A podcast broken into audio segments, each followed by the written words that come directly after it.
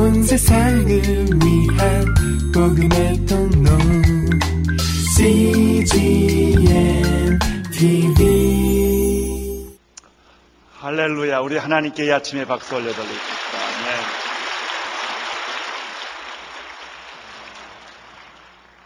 네. 어, 예수님의 생애와 사역 가운데 항상 도사르고 있는 유혹과 시험이 있습니다. 그것은 기적과 성공과 사람들의 환호성 소리 뒤에 숨어 있는 승리감과 도치감이에요. 사람들이 일반적으로 모든 것이 어렵고 힘들고 가진 것이 없고 가난할 때는 겸손합니다. 허리를 동이고 이마에 구슬땀을 흘리고 최선을 다해서 이 고난의 벽을 뚫어가려고 애를 씁니다. 이럴 때는 이혼 안 합니다. 부부싸움도 비교적 적습니다. 그러나 모든 것이 여유가 생기고 돈이 좀 생기고 편해지고 환경이 좋아지면 그때부터 겸손은 교만으로 바꾸어지고 감사는 불평으로 가난할 때는 그렇게 불평을 덜 했는데 잘 살면서 불평이 많아졌습니다. 목소리가 커지고 어, 목이 굳어지는 것을 경험합니다. 어렸을 때 그렇게 다정했던 부부는 다투는 일이 자주 생기고 그리고 이혼이라는 말을 자주 입에 내뱉게 됩니다. 인간의 위기는 성공할 때가 아니라 아, 실패할 때가 아니라 성공할 때입니다. 가난할 때가 아니라 부유할 때가 위기입니다. 병들 때는 괜찮습니다. 건강해지면 위기가 옵니다. 무명할 때는 괜찮습니다. 알아주지 않을 때는 괜찮아요. 모든 사람들이 시선을 받고 그 사람의 이름이 오르락 내리락 하고 박수 발기체를 받을 때 위기입니다. 예수님의 생애의 위기는 기적을 베풀 때였습니다. 사람들의 환호성을 받을 때였습니다.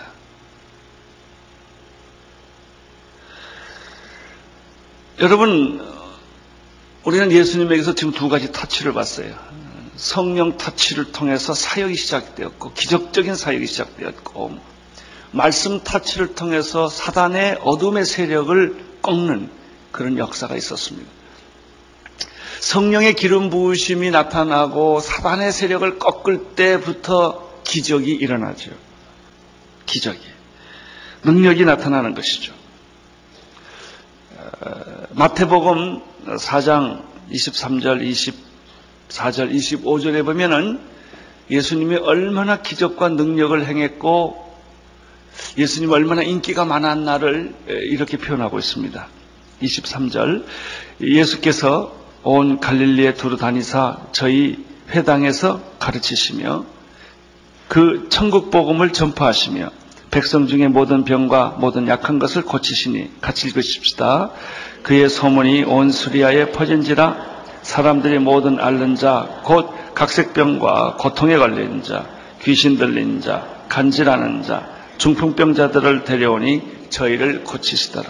25절 갈릴리아와 대가볼리와 예루살렘과 유대와 여단강 건너편에 허다한 무리가 쫓습니다. 우리는 예수님의 인기와 백성들의 환호성을 능히 짐작할 수 있어요. 아, 이렇게 사장 마지막 마태복음에 보면 기록되고 5장에 들어가서 예수님이 산상 설교를 하시려 산에 올라갑니다. 그게 마태복음 5장, 6장, 7장인데 그 설교가 한 번도 들어보지 못했던 설교였어요. 왜냐하면 예수님의 성령 터치와 말씀 터치가 있고 나서부터 설교였기 때문에 여러분의 사역도 성령 타치와 말씀 타치가 있고 난부터는 여러분의 성경 가르치는 게 달라지고 설교하는 게 달라지고 말하는 게 달라집니다. 마태복음 8장 7장 28절 29절 보면 예수님의 가르침을 듣고 사람들이 충격을 받아서 이렇게 표현하고 있습니다. 예수께서 이 말씀을 마치심에 무리들이 그 가르치심에 놀래니 이는 그 가르치시는 것이 권세 있는 자 같고 저희 서기관과 같지 아니하였더라 이렇게 줄을 달고 있습니다. 이게 왜냐하면 성령 타치와 말씀 타치 때문에 그런 것입니다. 우리가 사실 성령과 말씀이라는 이 두 날개만 가지면 독수리가 창공을 나가라는 건 똑같아요. 성령만 가지고도 안 되고 말씀만 가지고도 안 되고 이건 두 날개예요. 나는 여러분에게 성령 타치가 있기를 바랍니다. 여러분에게 말씀 타치가 있게 되기를 축원합니다. 그래서 사단의 어둠의 세력들을 여러분을 죽이고 파괴하고 이 민족을 죽이고 파괴하는 사단의 모든 음모들이 드러나고 사탄의 세력들이 박살나는 그 역사들 우리는 예수님의 사역을 통해서 본 것이죠. 8장에 들어가 보면 예수님의 산상설교를 마치고 산에서 내려오자 말자 문둥병자를 고칩니다. 백부장 하인의 병을 고쳐줍니다. 베드로의 장모의 열병을 고쳐줍니다.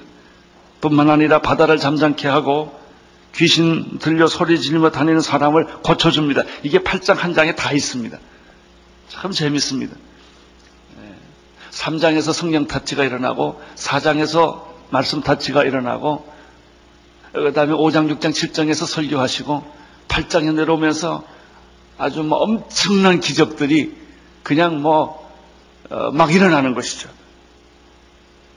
우리는 계속해서 어, 성경을 보면 성경에서 이 기적이 연속되는 걸 알 수 있어요. 야이로 딸이 죽었다가 살아나고 12년 동안 혈루증 걸렸던 여인들이 치유받고 소경이 눈을 뜨고 귀모거리 귀가 열리는 그런 사건들이 소개되고 있죠. 이게 다 무슨 원인일까요? 성령 타치, 말씀 타치. 난 다시 한번 여러분에게 성령님의 기름 부심과 세례와 성령의 타치가 있기를 축원합니다. 나는 여러분들이 하나님 말씀의 능력을 소유하는 말씀의 사람, 말씀의 터치가 일어나기를 축원하는 것입니다. 이 두 가지 사건이 일어난 이후부터 설교하실 때, 기도하실 때, 뭐 기적을 베풀 때, 안수할 때, 뭐 이런 일들이 막 일어나는 것이죠. 자, 여기까지 생각해 보면 그 좁은 사회에서 팔레스틴이라고 하는 유대 지역이라고 하는 좁은 사회에서 이런 일이 옆 동네에서 막 일어났을 때 입에서 입으로 신문과 방송이 없어도 얼마나 빠른 속도로 이 뉴스가 전해졌겠습니까? 그리고 그들이 그 얘기를 듣고 얼마나 호기심과 충격을 받았겠습니까? 뭐 분명히 아마 하나의 그 신드롬이 생겼을 겁니다. 그 사회가 갑자기 뭐 그냥 패닉 현상이 생겨가지고 어, 충격을 받았을 것입니다.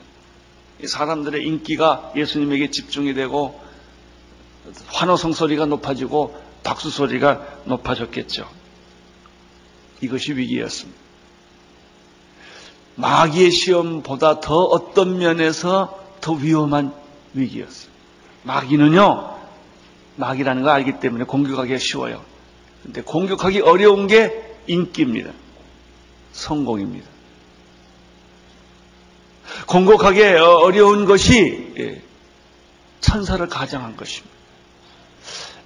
3년 어, 동안 예수님을 계속 뒤쫓았던 시험은 바로 성공이었습니다. 기적이었고 사람들의 환호성이었습니다. 그때마다 예수님은 이 자기 안에 찾아오는 이 위기를 어떻게 관리하셨는가? 성경에 보면 어, 사복음서에 보면은 눈에 보이지 않게 그 간간히 예수님이 자기 관리하는 인기와 성공에 빠지지 않도록 하는 자기 관리 시스템이 있는 걸 우리가 발견하게 됩니다. 그 중에 하나가 마가복음 1장 35절입니다. 마가복음 1장 35절 한번 같이 읽겠습니다. 새벽 오히려 미명에 예수께서 일어나 한적한 곳으로 가서 거기서 기도하신 예수님은 이 35절 한 절에 보면 재미있는 단어 세 가지를 끄집어낼 수 있어요. 새벽 오히려 미명에 여러분 다윗이 어떻게 범죄하는 줄 아십니까? 밤 저녁까지는 잠자다 그랬습니다. 늦잠까지 잤다고. 늦잠 자는 사람에게 시험이 옵니다. 새벽을 깨는 사람들은 그 시험에서 벗어날 수 있습니다. 이게 새벽 오히려 미명해. 나는 여러분들이 잠은 푹 자십시오. 그러나 지나치게 자거나 늦잠 자지 않게 되기를 바랍니다. 여기 35절에 보면은 한적한 곳이란 단어가 시간이 나오고요. 새벽 오히려 미명에 그 다음에 장소가 나와요. 사람 많은 데가 아니라 인기가 집중될 수 있는 데가 아니라 아무도 사람이 보지 않는데 거기 한적한 곳이라는 나옵니다. 그 다음에 거기서 기도라는 단어가 나옵니다. 예수님께서 그곳에서 홀로 기도하셨다. 예수님은 언제나 조용하고 한적한 곳을 찾으셨고 그는 사람을 떠나서 홀로 고독한 자리를 만들었고 그리고 많은 말을 하기보다는 침묵을 선택하셨다는 것이죠. 이것이 침묵 타치입니다. 예수님은 성공을 어떻게 이겼는가?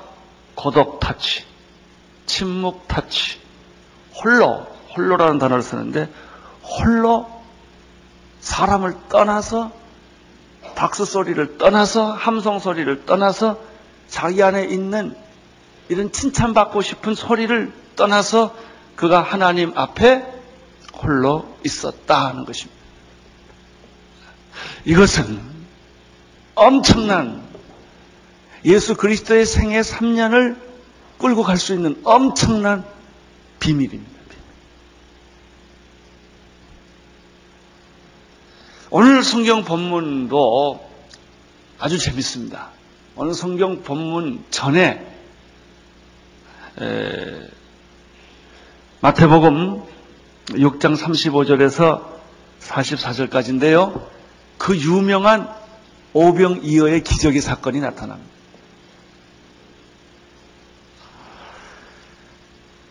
예수님의 말씀을 들으려 수많은 무리들, 남자만 5천 명이니까 어린애와 아들까지 합하면 최소한 15,000명 이상이 되지 않았을까 생각을 합니다.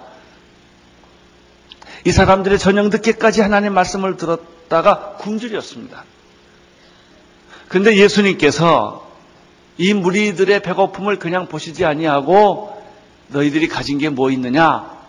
그래 똑똑한 제자들은 아니 예수님 무슨 말씀하십니까? 여기서 언제 이 음식을 사며 그런 가게는 어디 있으며 돈은 어디 있습니까? 라고 말할 때 그 안드레가 어린아이가 가져온 보리떡 다섯 개와 물고기 두 마리를 소개하지 않습니까? 근데 예수님이 그걸 축사하시고 축복하시고 나눠주니까 몇 명이 먹었어요? 남자만? 그러니까 5천 명이 먹인 게 아니고 최소한 15,000에서 2만을 먹인 거예요.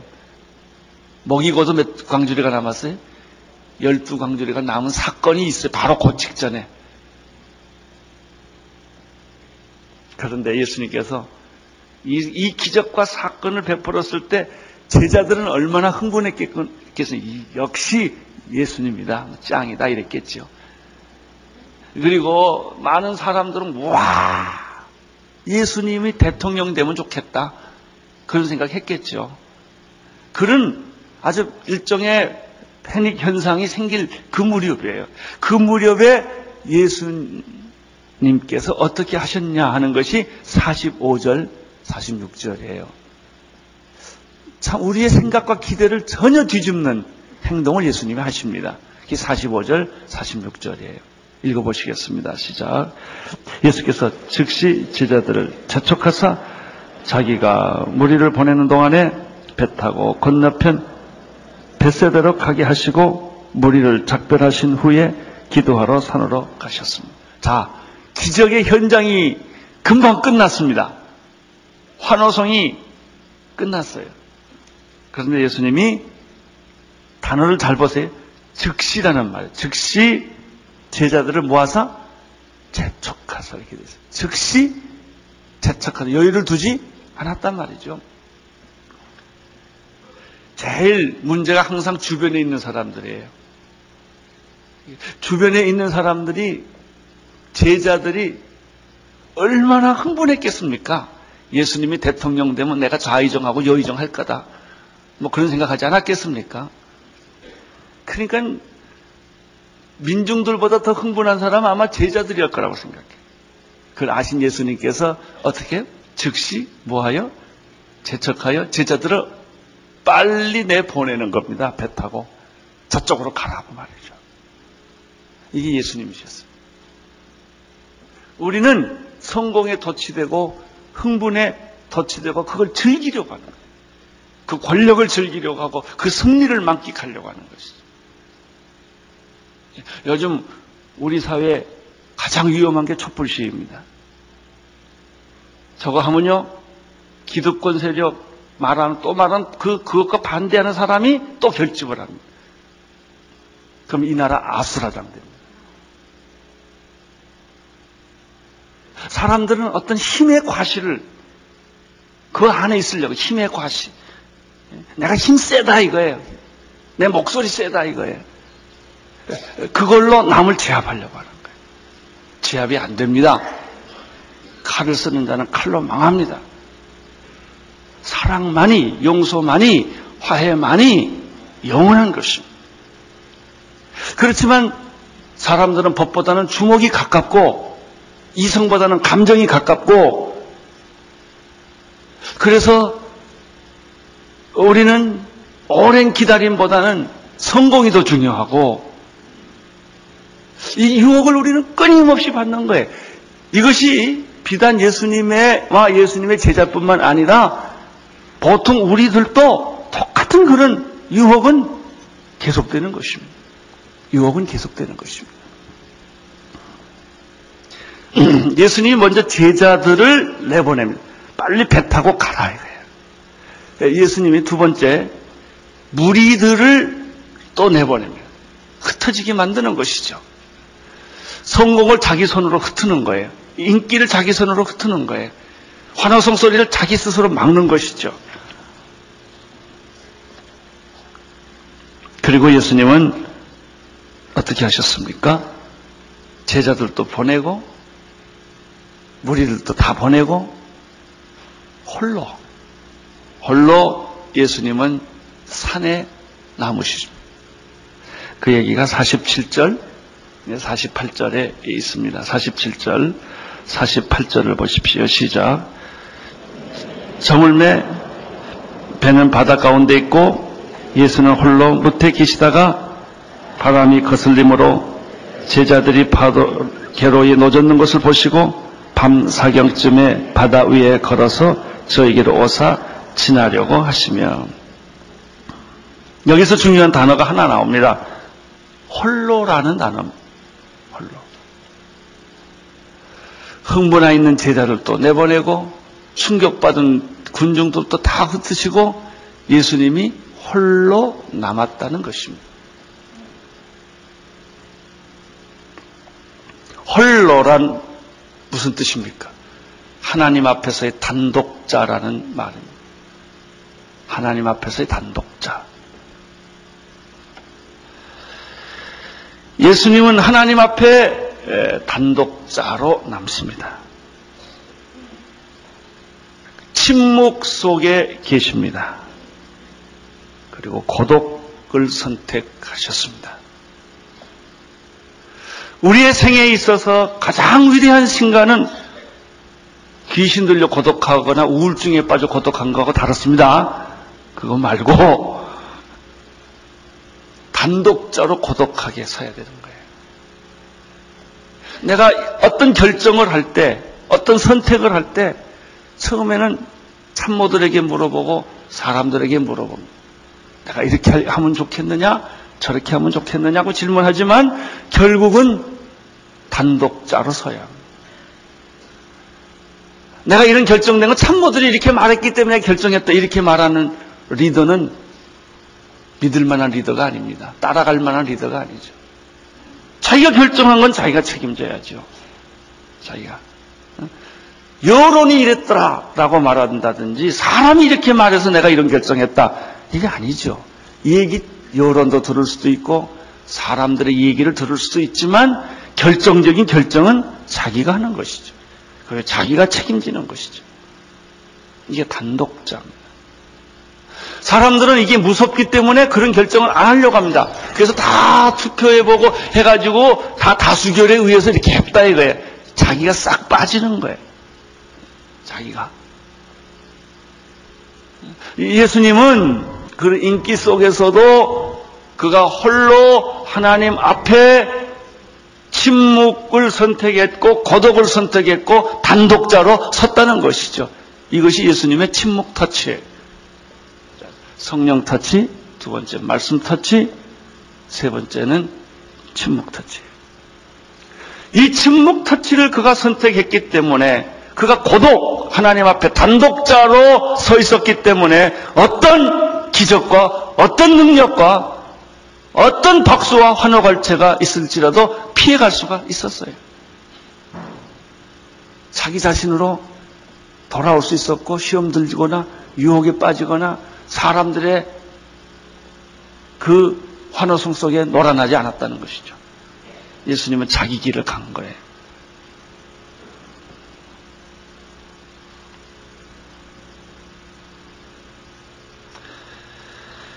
성령 타치가 예수님의 사역의 비결이요.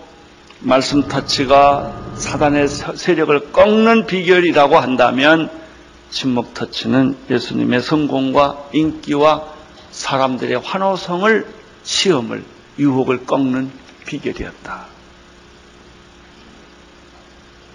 사람은 누구든지 인정받고 싶고 사랑받고 싶고 보호받고 싶은 거예요.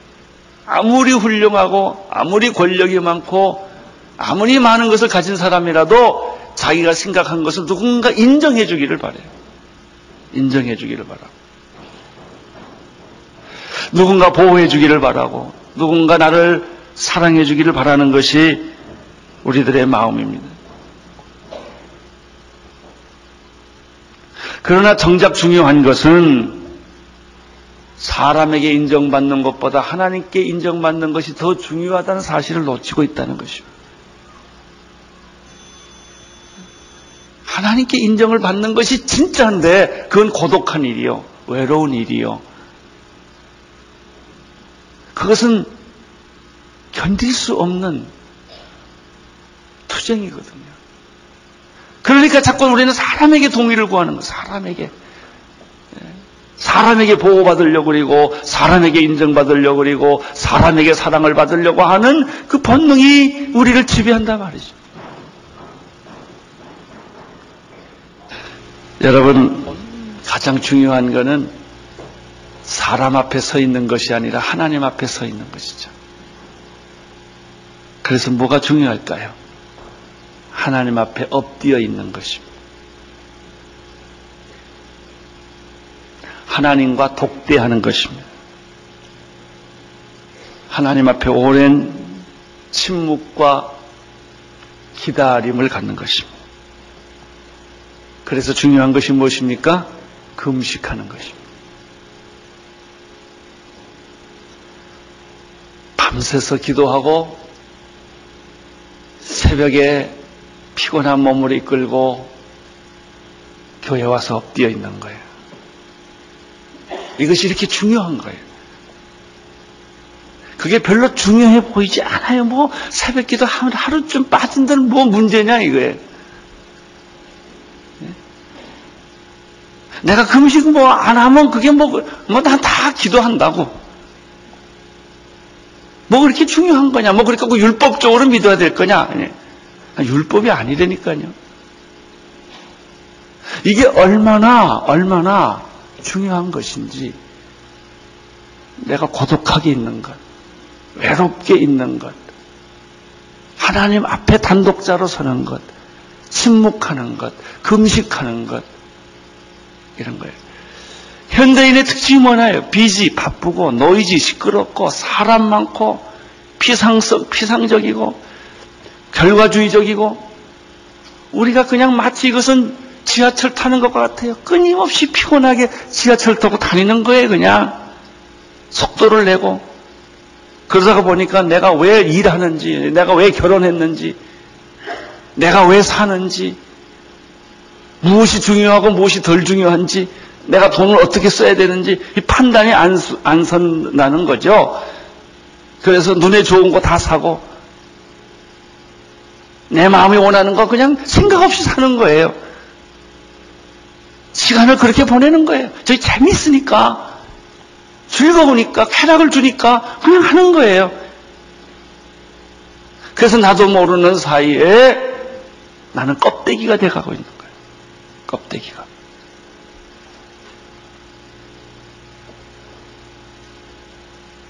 (48절을) 한 번 더 보겠습니다. (48절) 시작.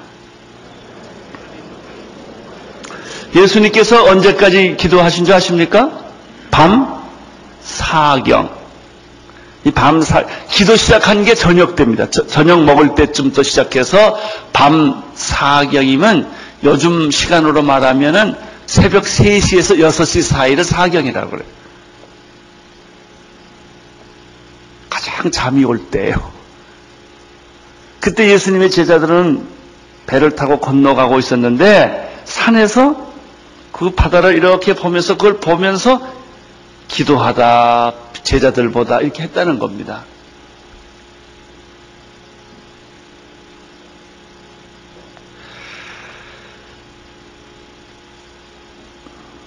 예수님은 밤이 맞도록 기도하셨고 새벽 미명에 기도하셨어요. 때로는 춥고 때로는 배고프고 때로는 피곤하고 때로는 무섭기도 해요. 산기도 가보면요. 어떤 때는 막 성령 충만해서 땀이 막 나고 그러다가도 어떤 때는 갑자기 무서워요. 혼자 있는 게 무서워요. 어떤 때는 피곤하고 잠을 이기지를 못해. 너무 피곤해서. 그게 중요하다는 것입니다. 그게. 이, 이 고독 터치, 침묵 터치,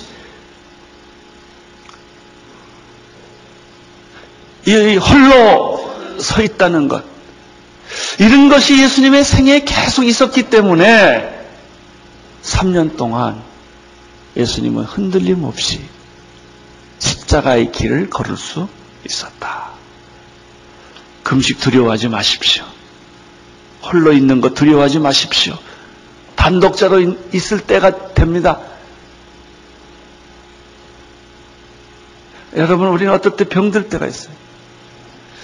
저는 예수 믿고 첫 시련이 대학 때 폐병 걸려서 한 달을, 이제 1년을 휴학을 한 적이 있는데, 그때 제가 어, 연수원에 그 당시에는 격리 수용을 했어요. 혼자서 복방에 있었어요. 그게 내가 성경을 읽을 수 있는 축복이었어요. 제가 그때 정독한 게 성격하고 파스칼의 팡세를 줄쳐가면서 읽었어요. 그게 내, 내 영적 자양분이 됐어요. 지금 생각해봐. 그때 나는 하나님을 독점했었어요. 아무 누구에도 방해받지 아니하고 하나님과 단둘이 만나는 그런 시간을 어, 가졌던 것이죠. 누가복음 22장 3절에 보면은 예수님이 십자가 못 박혀 돌아가시기 전에 겟세만의 동산에서 기도할 때 이런 표현이 있어요. 예수께서 나가서 습관을 쫓아 감남산에 가셨다. 그러니까 예수님이 감남산 처음 간 게 아니고요. 늘 익숙한 곳이 감남산이었다. 좋은 일이 생기건 어려운 일이 생기건 그는 그저 시간만 나면 기회가 나면 산에 찾아가서 기도하신 예수님을 여기서 발견할 수가 있습니다. 예수님은 그곳에서 땀이 피가 되도록 기도하셨죠. 이것이 예수님의 고독이요, 예수님의 침묵이요, 예수님의 홀로예요. 여기서 우리가 배워야 할 메시지가 세 가지가 있습니다. 첫째는 우선순위를 선택하라. 군중 앞에서가 아니라 하나님 앞에서. 사역이 아니라 예배라는 거예요. 여러분 모든 사역자들은 사역을 하면서 순간순간 하나님께 예배를 드려야 돼. 봉사하다가도 잠깐 코너에 들어가서 예배해야 돼. 이렇게. 예배가 없는 일, 사역은 탈진하고 하나님을 잃어버리고 마리아, 마르다처럼 돼. 사역이 아니라 예배다. 우선순위가. 군중들이 아니라 하나님이다. 환호성이 아니라 침묵이다. 피상성이 아니라 기품이다. 열매가 아니라 뿌리다.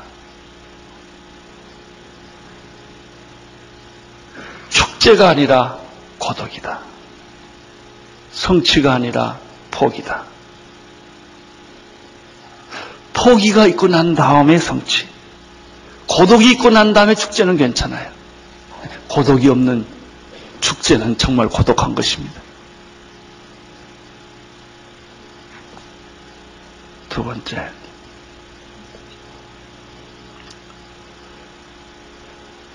두려워하지 말라. 죽음을 두려워하지 말라. 빌립보서 20장 21절 우리 김사물 목사님 우리 교회에게 주고 주시고 간 메시지인데요. 나의 간절한 기대와 소망을 따라 아무래든지 부끄럽지 아니하고 오직 전과 같이 이제도 온전히 담대하여 죽든지 살든지 내 몸에서 그리스도가 존귀케 되며 되려하며 하나니 이는 내게 사는 것이 그리스도니 죽는 것도 유익하니라. 여러분 고독 터치, 침묵 터치, 홀로 터치는 뭐예요? 죽음을 경험하는 거예요. 자기의 죽음. 포기보다 위대한 선택은 없습니다. 나눔보다 더 큰 소유는 없습니다. 그것을 배우는 거죠. 죽음보다 위대한 삶은 없는 거예요. 우리가 너무 치사하게, 구차하게 살려고 하고, 작은 이익에 눈을 몰고, 작은 욕망에 우리가 헤어나지를 못하기 때문에. 영원한, 영원한 기쁨, 영원한 진리, 영원한 축복을 얼마나 놓치고 사는 것인지. 세 번째입니다. 예수 그리스도를 바라보라는 것이죠. 인기가 집중될 때 사람을 피해 하나님과 독대하셨던 예수 그리스도를 바라보라는 것이죠. 당신이 외롭다는 것은 잘못된 게 아닙니다. 하나님 앞으로 가는 것입니다.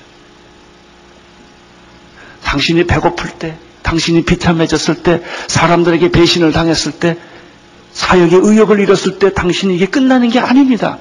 드디어 당신은 예수 그리스도를 바라보는 시간이 된 거예요. 예수 그리스도를 바라보는 시간.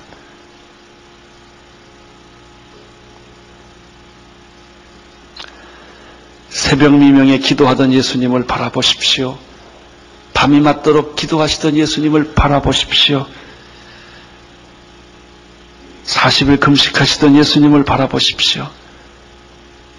십자가 앞에서 땀이 피가 되도록 기도했던 예수님을 바라보십시오. 그분이 얼마나 고독했고, 그분이 얼마나 많은 시간을 침묵으로 보냈고, 그분이 얼마나 많은 기다림 속에 있었던가를. 여러분의 그 작은 침묵, 작은 기다림, 여러분이 당하고 있는 작은 고통, 이것이 커 보이지만 사실은 그것이 여러분이 하나님 만나는 접촉점이에요. 그 시간이 필요해요. 그런 시간이 만약 주어졌다면 그것이 축복이라고 믿으시기를 바랍니다. 내게는 화려한 일보다는 주님을 만나는 침묵과 고독의 시간이 필요합니다. 이것이 예수님께서 3년 동안 기적 속에서도 승리했던 비결입니다.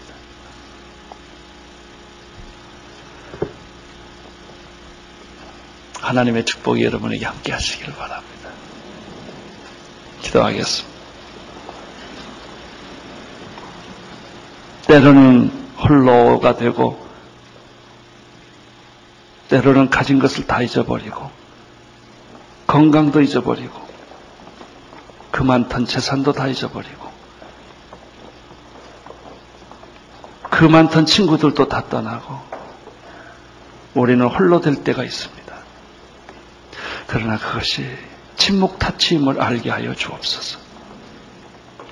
예수님 이름으로 기도드립니다. 아멘. 온 세상을 위한 복음의 통로 CGM TV